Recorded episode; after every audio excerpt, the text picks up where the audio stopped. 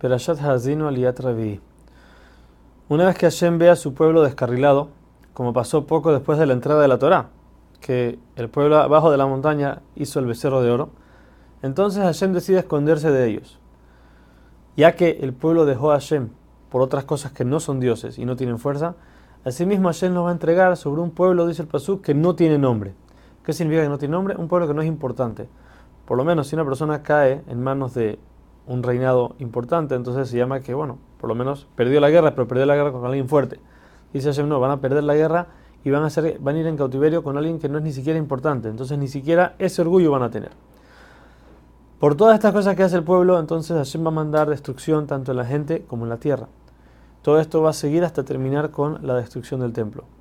Dice el Pasuk que Hashem va a terminar todas sus flechas en el pueblo. Por un lado esto es malo, porque nos está diciendo que van a llegar cosas malas, muchas. Por otro lado es bueno porque las flechas se van a terminar, pero el pueblo todavía va a seguir en pie.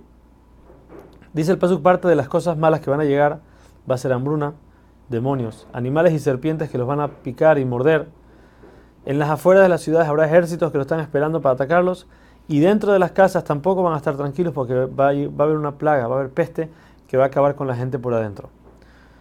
La única razón por la que Hashem no va a destruir por completo al pueblo es para que los otros pueblos que vienen a atacar no digan que sus idolatrías y sus dioses, ellos fueron los que ganaron la guerra, ya que ellos no entienden que toda la razón por la que Hashem les da permiso de atacar al, al pueblo de Israel es porque el mismo pueblo de Israel no se portó como tiene que ser.